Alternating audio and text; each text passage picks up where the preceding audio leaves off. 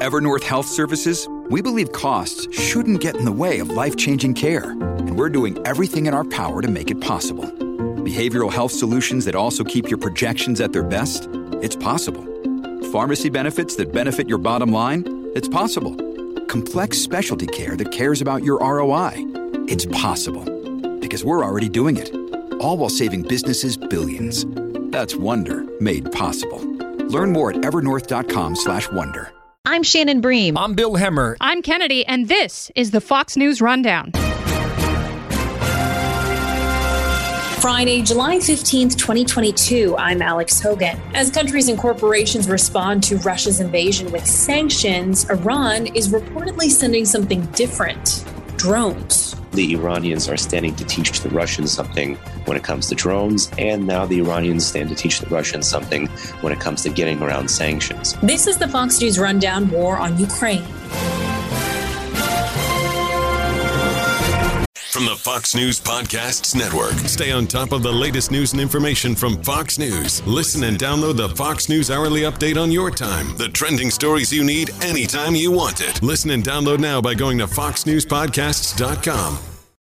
Russian President Vladimir Putin will visit Iran next week. The meeting comes amid reports that Tehran reportedly is providing drones to Moscow as the war in Ukraine drags on. So it really depends in great deal on the type of drone. You know, there's multiple different kinds of drones, not just in the US arsenal, but also in the Iranian arsenal. This is Behnam Ben Taleblu, a senior fellow at the Foundation for Defense of Democracies. In the past decade, the Islamic Republic has really grown uh, its unmanned aerial threats to include these various kind of drones. You obviously have surveillance and reconnaissance drones, which would do a lot potentially for ISR capabilities for the Russians on the battlefield in Ukraine.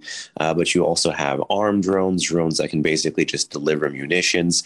Uh, this is the one where the Islamic Republic's drones aren't uh, as up to par as some of its other counterparts. Uh, but there are loitering munitions, and sometimes some of them are called suicide drones or kamikaze drones.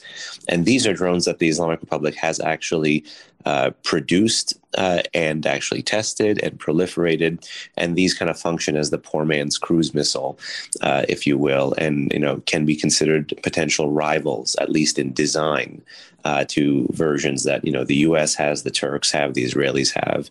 Um, which would again give the Russians again on the battlefield a kind of a precision guided strike capability at a cheaper cost. Obviously, this would be intensifying the war, especially given some of the attacks that we saw just yesterday with dozens wounded, more than 20 people died after a strike that was actually sent from a submarine. Mm. Yeah, I mean, I, it would certainly also, uh, you know, give the Russians a lethal capability. The Russians already have obviously wide varieties of, of, of, military capabilities.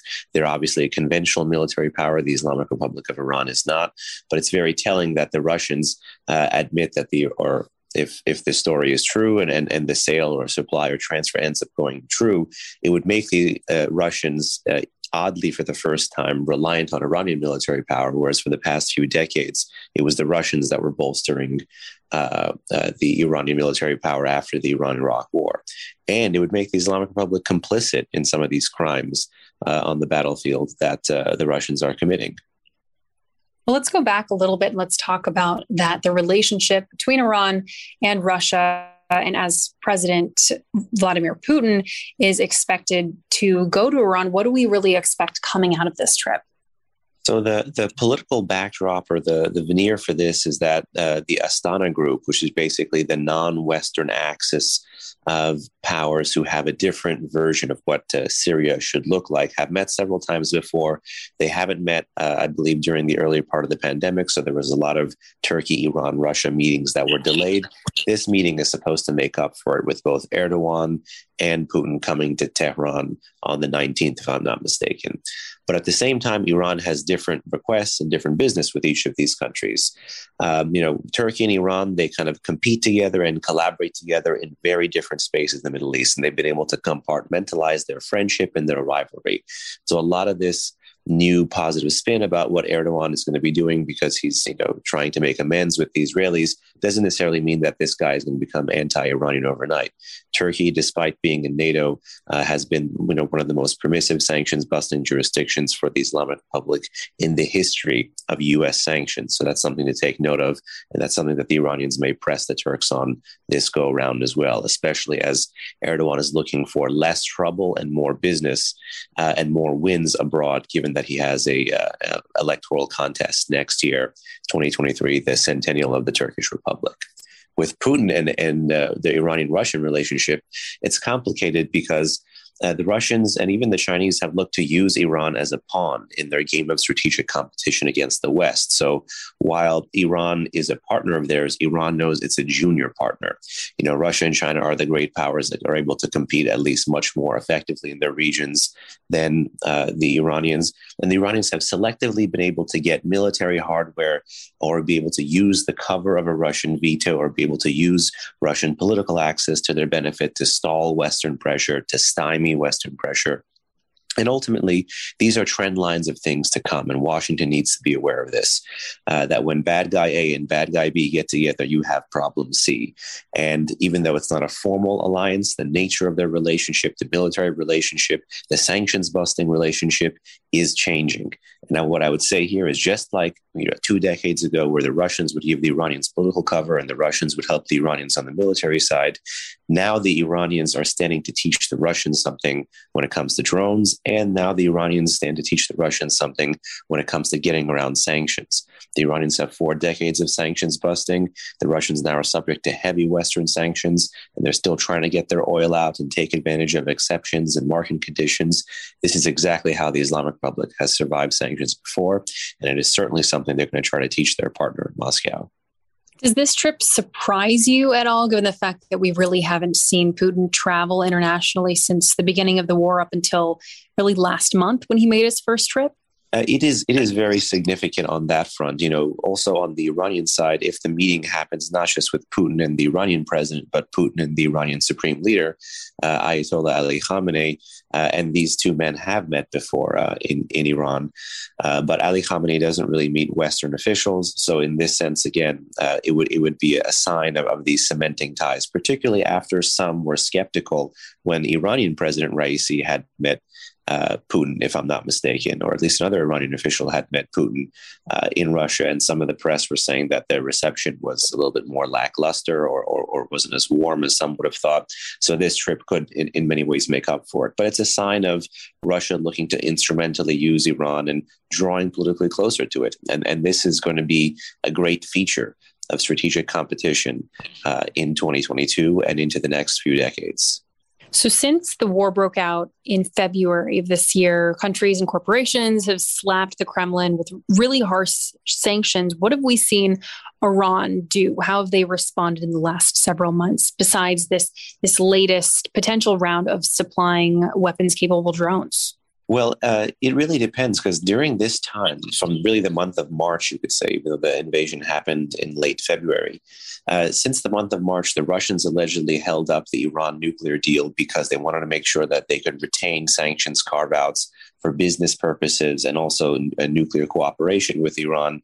Uh, so they still do want that that resurrection of that 2015 nuclear deal known as the JCPOA. And on the sanctions front, you're likely going to hear Putin and Khamenei and and really other a host of Russian and Iranian officials stress that you know they want all Western sanctions lifted, that Western sanctions are unjust. So in terms of messaging, getting them on board, uh, you know, it's it's going to be very difficult to know what, if anything, what the the Iranians could would, te- would teach the Russians that'll go public.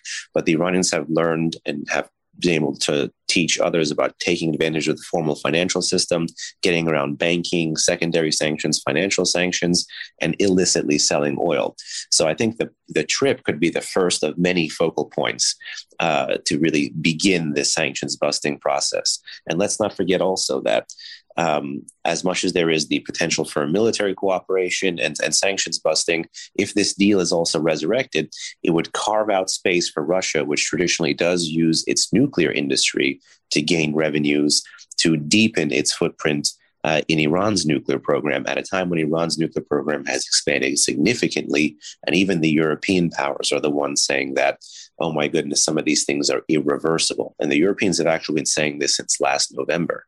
You're listening to Behnam Ben Taleblu, a senior fellow at the Foundation for Defense of Democracies. More on this coming up after the break. Well, speaking of the Iran nuclear deal, that's really been one of the big topics during President Biden's four day trip in the Middle East.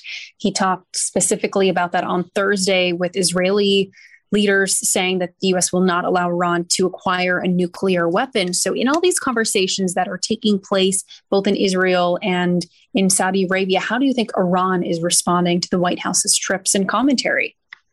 So there's there's a couple different uh, I think strategies at play really since the Abraham Accords and even even before that when you had the Iranian cruise missile strike uh, and drone strike against Saudi oil facilities in 2019, uh, Iran has been trying to rattle uh, the members of the Gulf Cooperation Council um, to really not join this coalition of Western pressure against Iran. But really, in the past decade, it's been these Iranian security threats that have been driving the GCC not just closer to America, but closer to Israel. And you get things like the Abraham Accords. And Washington does really have a great role to play here in not just making sure that these accords are successful and ties deepen, but that they're expanded and potentially even include Saudi Arabia and some other countries in the region, because they all are all responding to the same external stimuli.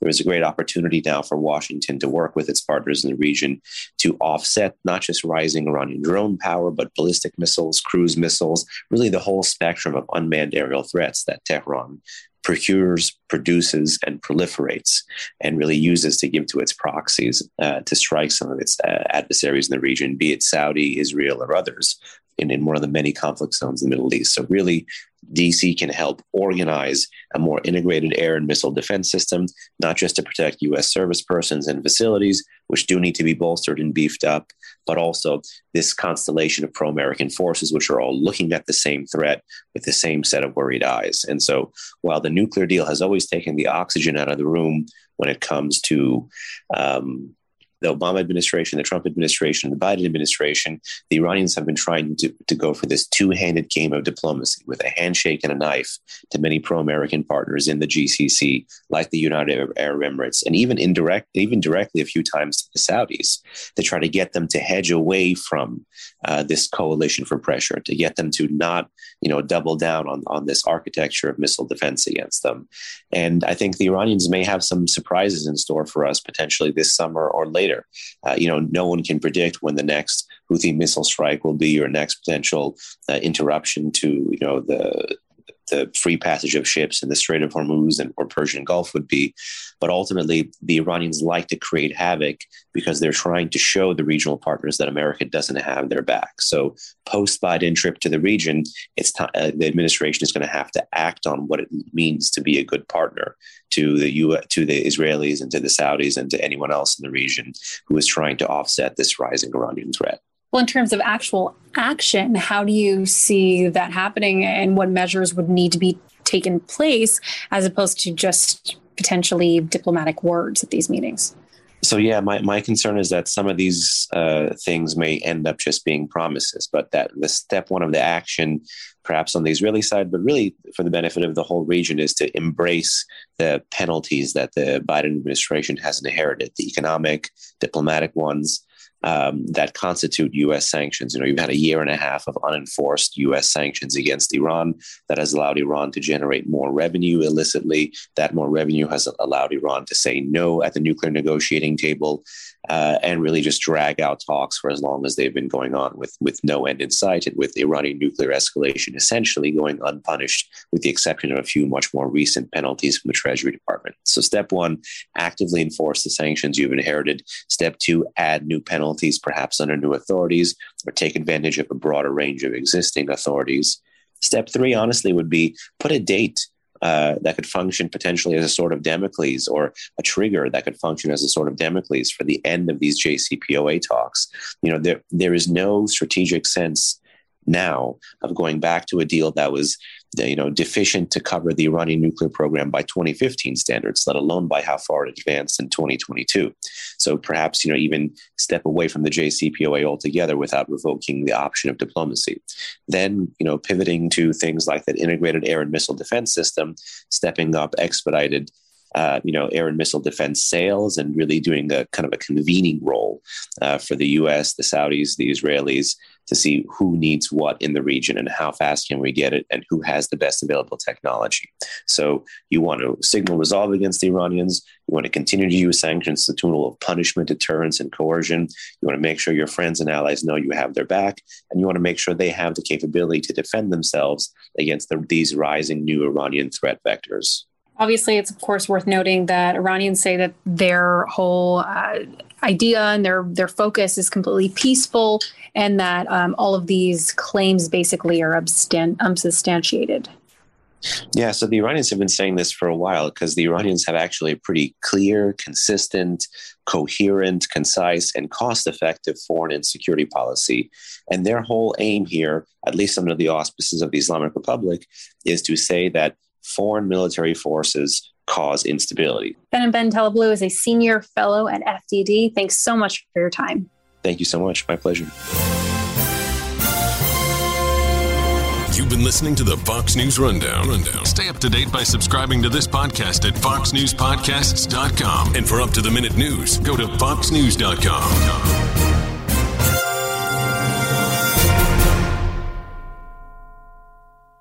It's time to take the quiz. Five questions, five minutes a day, five days a week. Take the quiz every weekday at thequiz.fox and then listen to the quiz podcast to find out how you did. Play, share, and of course, listen to the quiz at thequiz.fox.